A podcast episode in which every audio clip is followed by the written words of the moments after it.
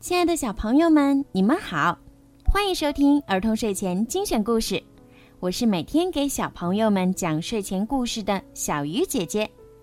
想收听更多好听的故事呀，请爸爸妈妈关注小鱼姐姐的微信公众号儿童睡前精选故事。每天呀，好听的故事就会推送到爸爸妈妈的微信中啦。今天的故事呢，要送给家住在辽宁沈阳的乔胜熙宝贝。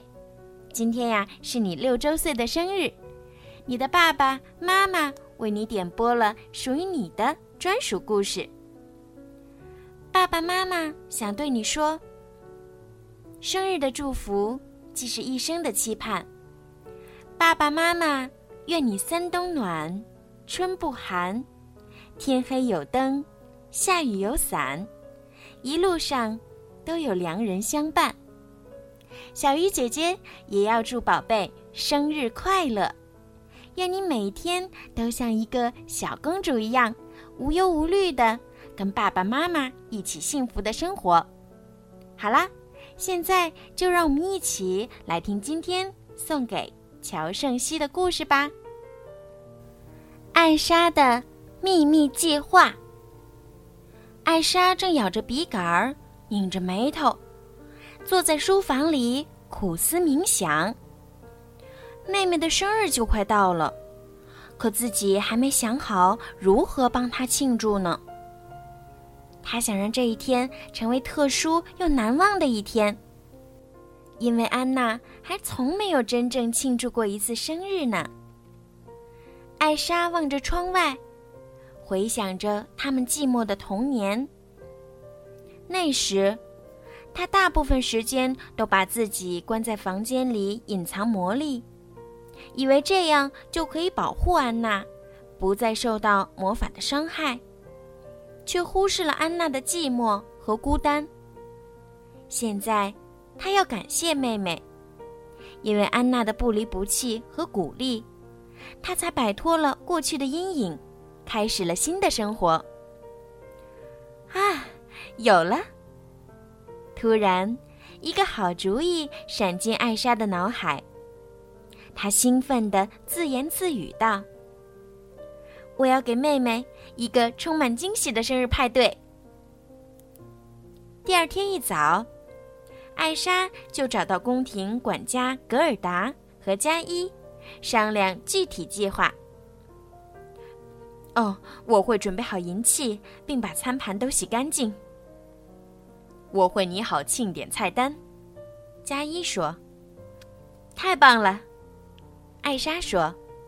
那么，我就可以专心准备礼物、装饰品和节目啦。艾莎慢慢地走进国王大厅，她知道，安娜最珍爱的就是家人和朋友。可是他要如何把活生生的人变成一份安娜喜欢的礼物呢？就在这时，安娜注意到了墙上的旧全家福。几乎是一瞬间，她的脸上溢满了喜悦。没错，我要送给安娜一张崭新的全家福。说干就干，艾莎激动地转过身子，跑下大厅，下楼去安排。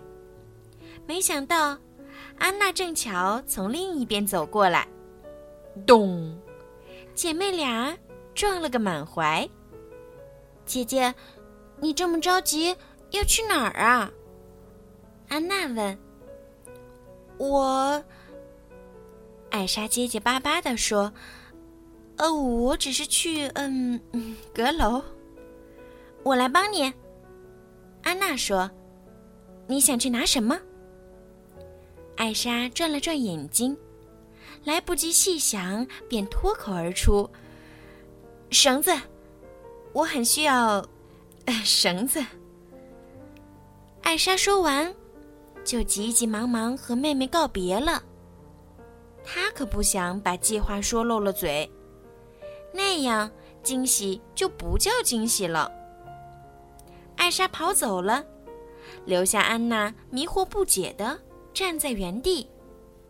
艾莎抓紧时间来到了镇上，他本来是想去拜访画师，但路上的一家蛋糕店吸引了他的注意。你能为我妹妹做一个特大号的巧克力生日蛋糕吗？他问糕点师，充满惊喜的那种。当然，糕点师说，你要什么样的巧克力？本店有不同种类的。就在这时，安娜冲了进来。艾莎，安娜大喊道，我一直到处找你呢，艾格楼上可真够脏的，但我还是找到你要的绳子了。说着，她兴奋地举起一个绳扎的大球。突然，安娜环顾四周，惊讶地叫道，哦天哪，瞧这些可爱的杯子蛋糕。这可糟了，艾莎现在可怎么跟糕点师说生日蛋糕的事儿呢？幸好糕点师曾筹备过很多惊喜宴会。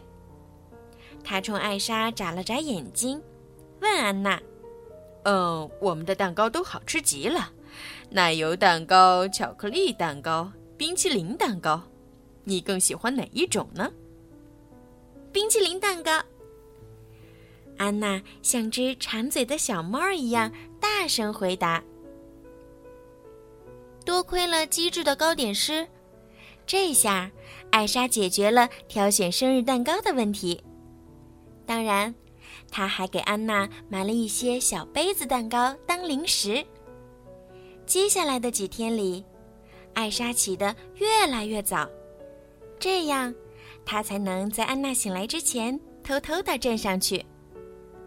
她为筹办生日派对忙得不亦乐乎，安娜却感到越来越孤独，因为姐姐似乎一直都没时间陪她。艾莎去了商人奥肯的杂货铺，又拜访了珠宝店、马厩、儿童合唱团和裁缝店。她还去问了渔夫和花店姑娘的意见，她甚至找到宫廷画师讨论新全家福的细节。她想让一切都完美，因为那是最重要的一天。在这些事情都办妥之后，精疲力竭的艾莎找了个地方坐下来，想好好休息一会儿。碰巧，克斯托夫和斯特走了过来，他们正在为安娜挑选生日礼物呢。你看起来很疲惫呀，克斯托夫说。我怕是连疲惫的时间都没有了呢，艾莎回答。我还要去准备装饰品。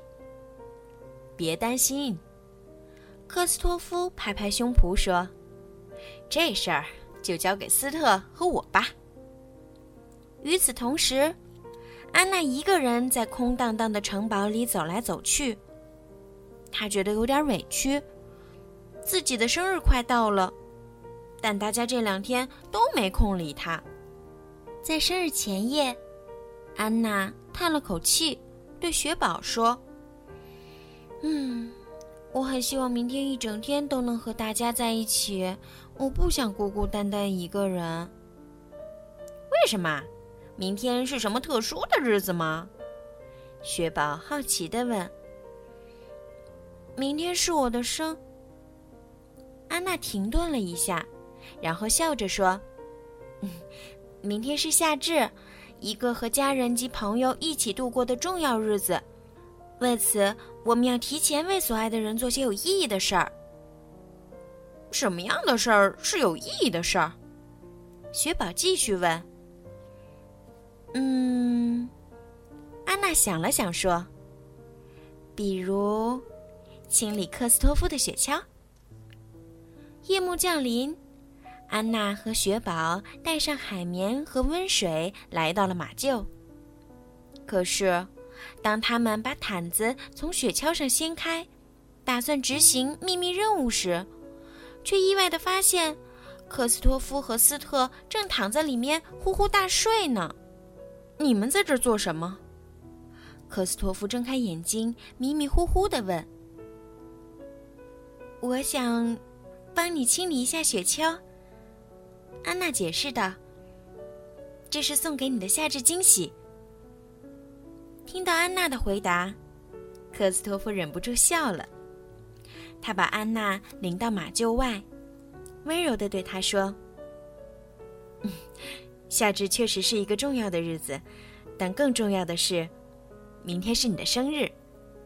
你知道什么是生日派对吗？”“哦，我知道。”雪宝兴奋地插嘴说，“小提琴告诉过我，就是家人和朋友聚在一起，有蜡烛，大家唱歌，送礼物，还有……”“你说的都没错。”克斯托夫笑着打断他，“但是这些都不足以构成一个真正的生日派对。”安娜叹了口气说，“我小时候可能过过那种生日，但我真的不记得了。”此刻，艾莎正向窗外望去，看见安娜在和克斯托夫聊天，她半掩着窗户，好奇地听着。趁克斯托夫还没说漏明天的生日惊喜，斯特赶紧哼了一声，用鹿角轻轻地碰了碰克斯托夫。“